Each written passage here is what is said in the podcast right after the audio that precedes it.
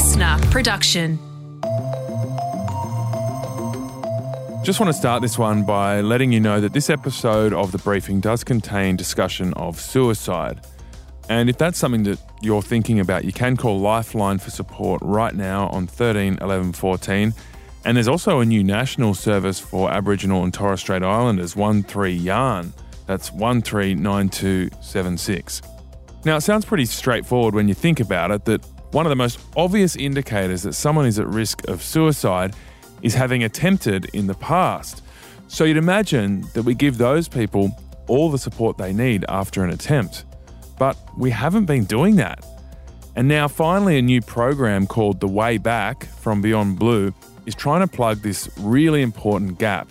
It's about sitting alongside people, giving them really practical support in the community, connecting them with health and other services like housing, helping them to think about work and get them back to that place of hope. So, in this episode, we're going to find out how the way back works and where the rollout is actually up to. First, here are today's headlines. It is Monday, June 27, and I'm joined by Annika Smethurst. The Prime Minister, Anthony Albanese, is on his way to Spain today for a NATO summit with China and Ukraine top of the agenda. The Russian invasion of Ukraine has upset the norms that we regarded that the rule of law would be maintained, that sovereign nations' borders would be respected. So that comes after four Russian missiles actually hit the Ukraine capital Kiev over the weekend, the first time it's been hit in three weeks.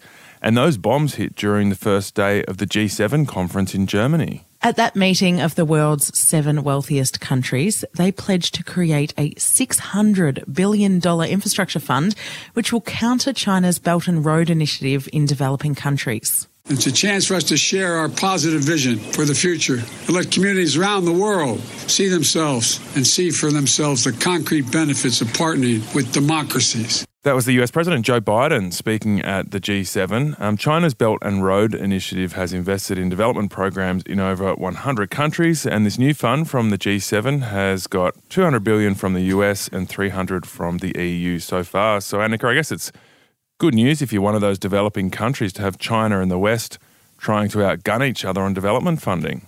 Yeah, that might not be exactly uh, what's behind it. It's a bit of uh, diplomacy on the outside, but it's a bit stronger what they're trying to achieve behind it. But as you say, it doesn't matter. It's a win for developing countries that are after money for infrastructure projects. And the Prime Minister's facing pressure back home after slashing crossbenchers parliamentary advisors. So they used to have four. Now they'll only have one. The idea that a crossbench uh, backbencher without ministerial responsibilities should have half the number of additional staff as a crossbench member, I don't think uh, is sustainable. All MPs and senators receive four electorate staff on top of their ministerial advisors. Now they deal with constituent matters, things that you would knock on the door for, while crossbenchers in the last parliament received four extra advisors in parliament because they didn't have the support from party colleagues to help them read legislation. Now, independent MP Zali Steggall has accused Anthony Albanese of showing his true character with the decision, saying he is no different to Scott Morrison on Twitter. Yeah, and David Pocock is also fired up about it. Here's what he said. Pretty much impossible to be across all the legislation and to act, actually be able to contribute with, with one advisor. Yeah, so along with Pocock, Zali Steggall, Jacqui Lambie's also fired up about it, as are the One Nation senators. And it seems like a pretty tough move, Annika, to cut them down from four parliamentary advisors to one. I could understand they'd want to save some money and maybe cut them down by one or two. But it's, a, I think, a fair argument from these independents to say they don't have a full party support to get across legislation. They're under a lot more scrutiny because, in some cases, they may hold the balance of power. And some of them, like um, David Pocock and Jacqui Lambie, they don't come from political backgrounds. And I think that's good for democracy to have people that don't go through the normal channel. So they need that support to really get across this legislation properly in order to make the right decision. Yeah, look, it's an interesting one that Anthony Albanese would want to isolate these people so much. He doesn't necessarily need their vote in the lower house. And there's an argument that, especially some of those teal candidates, that um, given they won't have sort of any impact on voting for legislation because Labor do have the majority, that maybe they didn't need the four they had of the last parliament. But as you say, if you're in the Senate, it is a really hefty job to get across those bills. Now, in the past, it might seem weird that some of these people have teamed up, but I do know that people like the Greens um, have sort of shared, uh, I guess, the legislation reading and, and, and other resources with independents that might not agree with him necessarily, with Katter or with Clive Palmer, because that's you know a reality of it. They've sort of had to do that. I imagine that's what they're going to have to do now. But from a political point of view, putting the noses out of joint of mm. these guys so soon when they didn't necessarily take seats from Labor, they took seats from the coalition, meaning they don't have to fight for those seats or worry about them later is a really strange decision. And to the US, where at least nine states have already effectively banned abortion. This is following Friday's landmark Supreme Court decision to overturn Roe v. Wade. And that was the case that protected the right to abortion in the US for almost 50 years until now. The decision means it's now up to individual states to restrict or ban the procedure. Those nine states that moved straight away include a number of southern states like Alabama, Arkansas, Kentucky, and Louisiana. Yeah, and according to the New York Times, at least 12 more states are likely to ban or limit abortion. So effectively, it could be close to half of America's 50 states that are banning or limiting abortion after this Supreme Court decision. As a result, protests have erupted across America over the weekend, and there are protests scheduled for Australia this weekend. Yeah, and the important background to this Supreme Court decision is the changing makeup of the Supreme Court bench. Um, it's become much more conservative in the last four years because during Trump's four years in power, there are actually three appointments he got to make. They were all conservative, which is why there are enough conservative judges to support this huge decision. President Biden has expressed his dismay at the court's abortion decision, saying the health and life of women in this nation are now at risk. But he did have a win yesterday, signing new gun control measures into law. Yeah, so this gun control bill got through Congress with bipartisan support last Thursday. And the reforms are modest, but they are one of the biggest tightening of gun laws in many years, imposing tougher background checks on young buyers and encourages states to remove guns from people considered a threat, including people convicted of domestic violence or significant crimes as juveniles. A massive win for the New South Wales Blues in Origin Game 2 overnight. There was only two points in it at half time, but the Blues brought it home, winning 44 to 12. Yeah, that's a huge score for Origin. Um, Blues halfback Nathan Cleary was man of the match. He scored 24 points on his own, which was great because he had a very tough game one. I knew I could be better. Um, we knew as a group we could be better, and you know, I just I just try and play my best for uh, my family, my teammates, and the state we're representing. So that means there'll be a decider in Brisbane on July 13.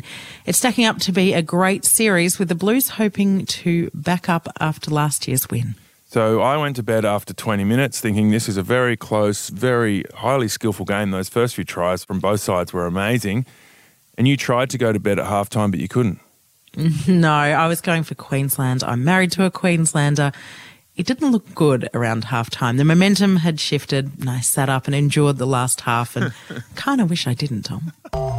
And NASA's first rocket has blasted off from the Northern Territory overnight. Three, two, one.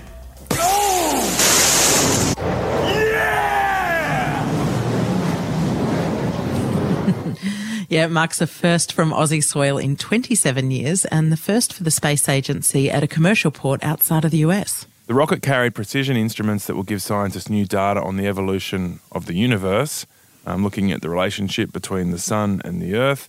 And it's the first of three launches from the site. The next two will happen on July 4 and July 12.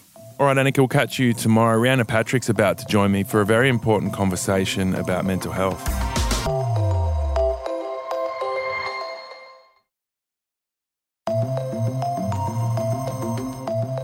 All right, Rhianna joins me to look at aftercare. And this is a, a new service that's being rolled out to take care of people after they attempt suicide. Yeah, Tom, this is something that the former Prime Minister Julia Gillard has been championing in her role as chairman of Beyond Blue. And basically, the idea is that anyone who reaches the point of a suicide attempt then gets a care worker to look after them and connect them to those services. And, and that, I mean, that seems like a no brainer, right? But it has taken years to get this to start being rolled out across Australia. Yeah, so let's find out more about it. The CEO of Beyond Blue, Georgie Harman, joins us. Georgie, thank you. What is the problem with the way the system has or, or hasn't been working? Someone goes to hospital because of a suicide attempt, and then what happens? Look, we know that about every two and a half hours in Australia, someone attempts suicide. That's a shocking thing to think about.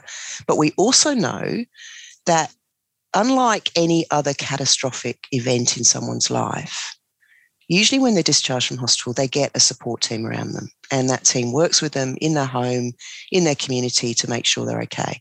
With suicide, it's completely different. It's a complete lottery as to whether or not you get what we call aftercare support after a suicide attempt. We've been working to change that at Beyond Blue. There's some, been some good news happening and, and some promise of the future, but it really is a complete lottery as to whether or not you get when you're discharged from hospital, your physical injuries are dealt with by our amazing emergency department staff, but then you're discharged back into the life and the circumstances that mm. quite often led to your suicide attempt. So, Georgie, I mean, how much risk is there that without the right support after an attempt, that someone can end up in that dark place again? Look, we know that the highest group that is at risk of dying by suicide are those people who've already attempted. So if you've attempted, you're very likely to attempt again and likely to, you know, more likely to die unless you get that support. And that's what aftercare is all about. It's about sitting alongside people, giving them really practical support in the community, connecting them with health and other services like housing, like, you know, helping them to think about work and get them back to that place of hope and recovery where people can reconnect with life and, and get on with living. Mm. With mental health, it can be hard to know if someone's struggling, but if someone's attempted suicide, it's very obvious they need help. Are you saying that sometimes people are getting to that point, even going to emergency, and then going back to their lives with no follow up whatsoever? That's exactly what's happening. Less and less these days because services like Beyond Blue's, the Way Back Support Service. We've got now 38 sites around the country, but we need many, many more. We need every single person who's discharged from hospital or who goes to see their GP or any other place actually. If they've been so unwell psychologically and so in such a state of hopelessness and despair that they believe the world is better off without them, mm-hmm. they need support. So you've started rolling out a limited version of your way back uh, support service, but what has your research shown about what works? The number one thing that the way back evaluation is showing so far is that our service helps restore a sense of hope and belonging for people. They sound sort of fluffy, but they're actually not. If we have a purpose, if we have a sense of hope for our future, it's much easier to deal with with trauma, with distress, with poverty, you know, all of the things that we know contribute to people's suicide attempts. Also, really importantly, the first evaluation report of our Way Back Support Service shows that uh, we measure clinical distress and, and suicidality, what we call you know, thoughts of suicide and behaviors around suicide. They decreased 63% amongst people who had used our Way Back Support Service. Wow. And psychological distress decreased 30%. So we know this thing works both from a human perspective. Mm. I feel mm. more hopeful. I feel like I belong again, or I'm starting to belong again. And maybe there is a future for me, but also clinically validated recovery rates. So less distress and less thoughts or intent of, of, of suicide. What I imagine is a huge barrier for people is all the admin required to get a mental health plan from your GP and access counselling or the financial support so that you can actually afford it, all that kind of stuff. Is that a big part of it, helping them navigate the system? Yeah, yeah, look, it is. The first thing we do is make a safety plan with them. What are the triggers for them that cause them to think about suicide or potentially act on those thoughts? who are the anchors in their life? What are the things that keep them going? And we've got that on a smartphone. So actually it can be in your back pocket. You know, it mm-hmm. doesn't sit in a GP's office or a piece of paper somewhere. We can do it on paper if that's what people want, but actually it's a digital app. So we first thing we do is we create a suicide safety plan. And then we start working with them over that three month period to really resolve and help them solve those problems. And it's all about empowering the person.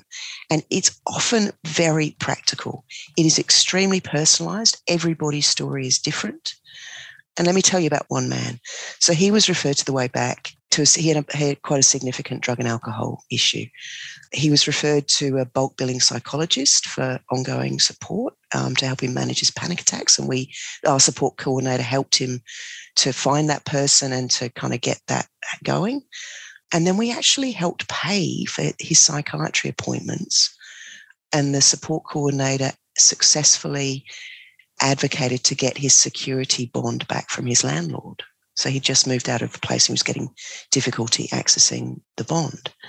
We also helped him get a laptop so that he could start working on applying for jobs. And that guy's doing really well now. So there's just one example. You know, so often we hear from people, I simply would not be alive if it wasn't for my support coordinator and this program. Let me just quote you one testimonial that I saw come through last a few weeks ago. These guys here saved my life. They are real people who've had real experiences, and that's the key. They really understand what you're thinking and what your body's feeling.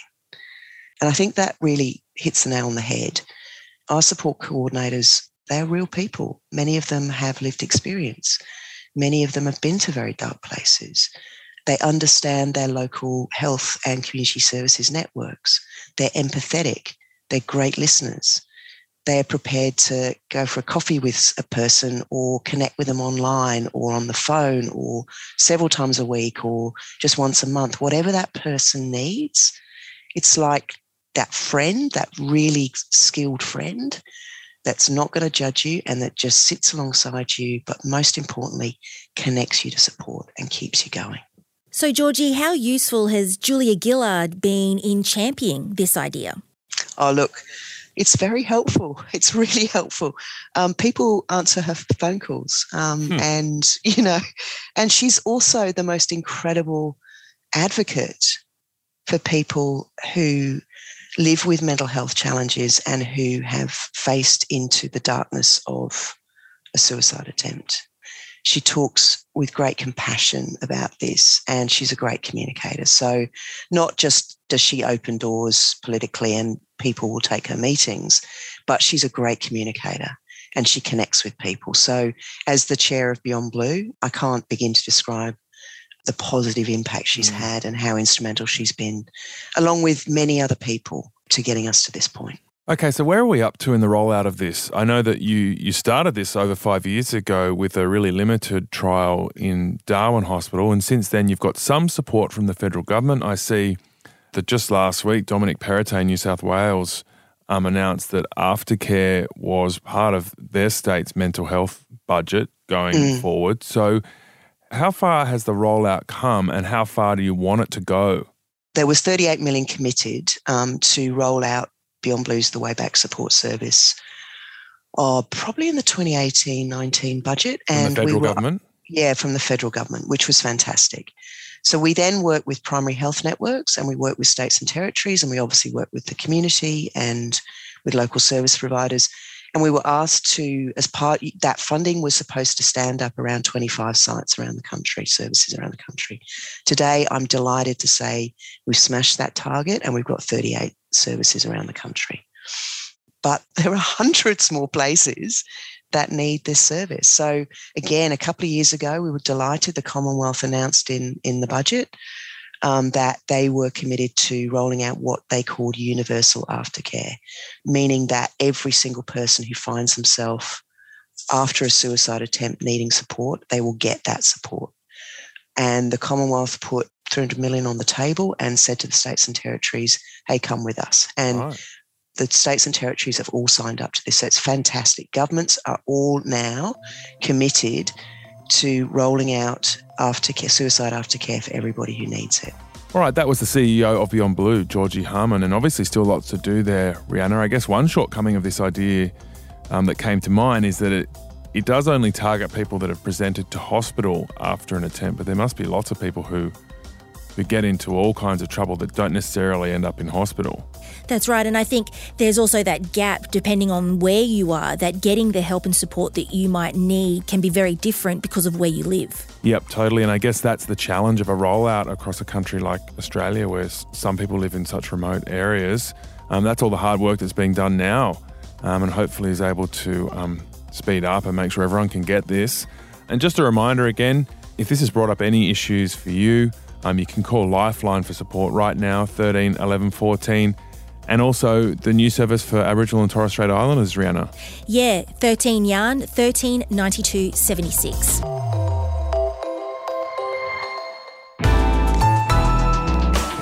Listener.